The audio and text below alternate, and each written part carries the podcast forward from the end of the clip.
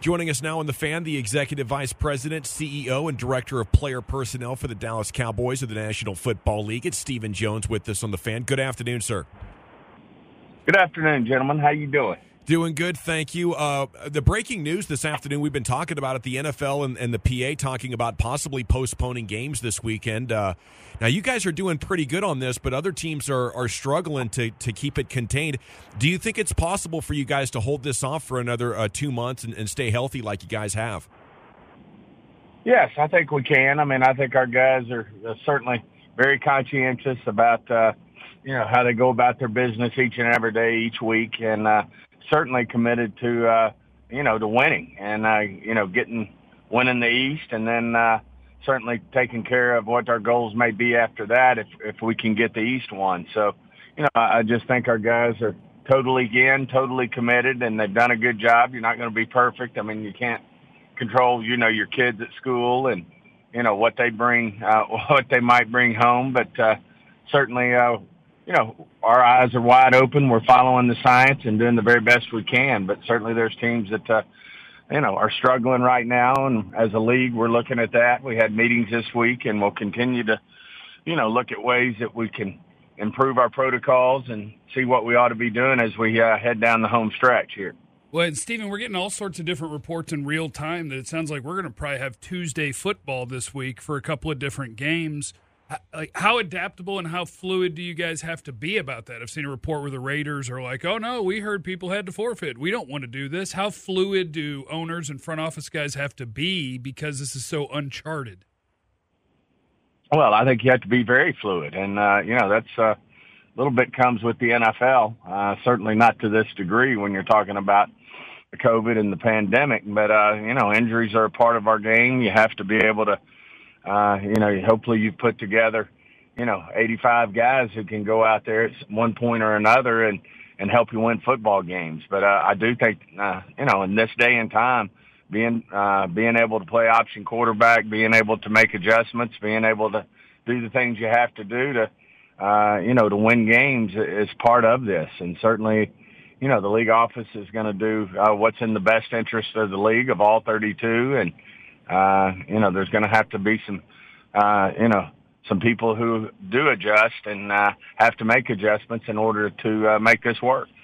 Stephen, you've uh, you know here we are in week 15, and and the one thing coming out of training camp was everybody was looking forward to the really the consistency of your five offensive linemen, and it appears again you're probably going to have some shuffling going on uh, in this game this week. Though, now that you look back at all this, you've done a great job with your depth.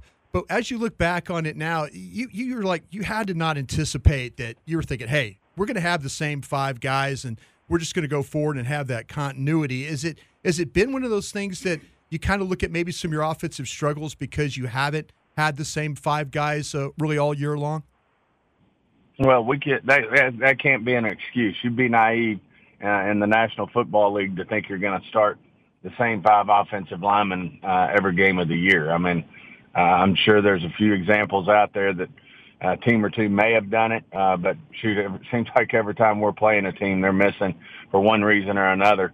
You know, a lineman, two linemen, they're missing one for the year. I mean, that's just part of it, Brian. At the end of the day, that's why you get your depth. That's why you draft. Uh, you know, you keep drafting linemen early, and uh, uh, you give yourself a chance. And uh, yeah, in a perfect world, would you like to have the same five out there and have that continuity and have them working in unison as a unit, absolutely. But that's uh, certainly, you know, for the most part, is unrealistic. So your next step you do is do the very best you can and put the best group you can in there together, and you uh, have to make it work, not make excuses.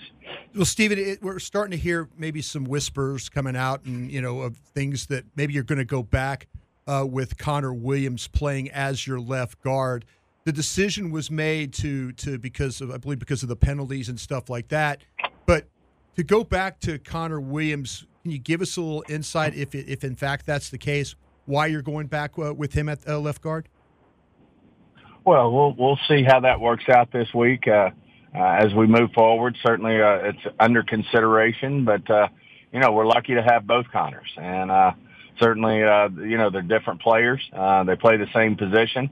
I do think Connor McGovern sometimes seems to play better at right guard than left guard, but uh, those guys get go in there and battle. They make each other better, and as I said, each one of them have a different skill set in terms of uh, uh, what they can bring to the table. Obviously, Connor Williams uh, was playing some good football, but the penalties are are something that we've got to clean up, and he's got to clean up in his game. And if he gets a, uh, another opportunity, then certainly I know uh, he, he's been focusing on that, and hopefully we'll clean that up and and be a better player. At the same time, uh, Connor McGovern's learning that left side and uh, getting better each week, but uh, certainly you know this all goes into the mix as you try. Uh, as you work to put your best five guys out there that give us the best chance to have some continuity and uh, uh, move the football, execute on a consistent basis, and, and, and play good offense. Stephen Jones with us. The other part of that running game, obviously, is the backs and the Zeke. The Zeke part of it's really interesting to me. I was wondering if you could take us through sort of. We watch on TV and you can see limping and discomfort.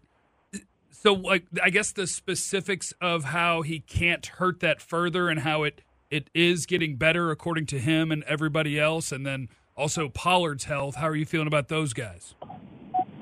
Well, we just uh, you know Zeke got dinged on a run that had nothing to do with his previous injuries. So, you know, when you're playing running back, you're taking you're taking the fire and you're taking on bullets, and you know that's part of what comes with that position. But we feel good about Zeke's health. Feel good about him uh, playing against the Giants, and certainly. Uh, Pollard's had a much better week. He's given himself a, a chance to uh, play against the Giants. It'll come down again to a game time type decision, but uh, feel like he's made improvement and uh, will have a better chance to play than he played uh, than he had a chance last week. It's easy to feel good watching this defensive line play right now, uh, Stephen. How, how good do you think the defense is? Well, I, I think it keeps getting better, and if we can stay healthy and you know, give ourselves the opportunity to, uh, you know, keep some of these guys, especially these pass rushers, on the uh, on the field. Then, uh, you know, it just uh, you saw what happens when we can get that pressure. It helps the back end. Uh, it helps uh, everybody make plays on the ball, whether it's uh, you know sack fum- strip fumbles, uh, you know sacks, uh, all the pressure that comes with it. On top of the fact. Uh, you know, these guys don't have to cover them as long and they can make plays on the ball in terms of getting interceptions and, and those type of things. And I just think this group's coming together and I think you'll see uh, continued improvement. We just got to keep uh, everybody healthy and on the field. And I just think we got a great group for uh, Dan Quinn to work with. I think he's got uh, a great scheme uh, that fit these guys' skill sets and will give us the opportunity to, uh, you know, win that turnover ba- turnover battle. And we all uh, understand in the NFL when you win that turnover battle, there's a good chance you're going to win the football game. Now, Stephen, we do these segments in talk radio all the time about the defense in terms of who gets the most credit the guys who scouted and acquired the talent, the new defensive coordinator, the players themselves. So, the level they're playing at right now, how do you power rank who gets the credit for this? Well, it's the full full team, full body of work. I mean, I, I think everybody has a hand in this. You know, uh, obviously Will's group does a great job of going out, uh, whether it's pro or college, and uh, scouting these guys. At the same time, he's got great communication uh, with Coach McCarthy, uh, with Dan Quinn, with Kellen Moore, uh, with Bones, our, our whole group in terms of uh, what type of football players we're looking for that fit their vision uh, for what we want to be, whether it's an offense, what we want to be on offense, defense, or special teams.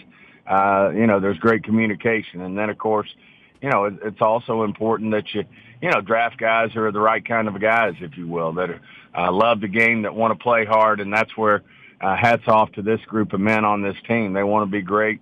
As we started the show, uh, they're taking care of their business off the field during the week and uh, doing everything they can to stay healthy. And, uh, you know, I, I think our guys, not think, I know, uh, you know, they want to win a championship. And uh, so the credit goes, uh, you know, from top to bottom in my mind. It's a, it's a team effort. It's a full body of work. And certainly everybody's doing their job. Last thing, Stephen, because we uh, we started a problem yesterday in Cowboys World on Twitter with uh, Amari Cooper, who we interview every week, Micah Parsons is the fastest linebacker slash slash edge guy I've probably ever seen play football. So we asked Amari, could he beat him in a race? And he said Micah would have absolutely no chance. Micah disagrees. Now we're not going to let him race because we don't want to pull a hammy. But do you have an opinion right. on who would win it? Oh boy, are you talking about two fast guys? I'm uh, I'm I'm not going to pick sides on this one. I'm just uh, glad we got them both, and I know they're both extremely extremely fast. And uh, uh, like I said, we're just uh, fortunate that we have them both on our team, and uh, I think the the proof is there on the tape. Uh, when you turn it on and you see these guys uh, running, there's no question that they have uh, elite speed. Appreciate your time as always, Stephen. Give them hell up there. We'll be pulling for you. Sounds great, guys. Take care. You too. Have a good holiday. You too. Thank you. Bye-bye.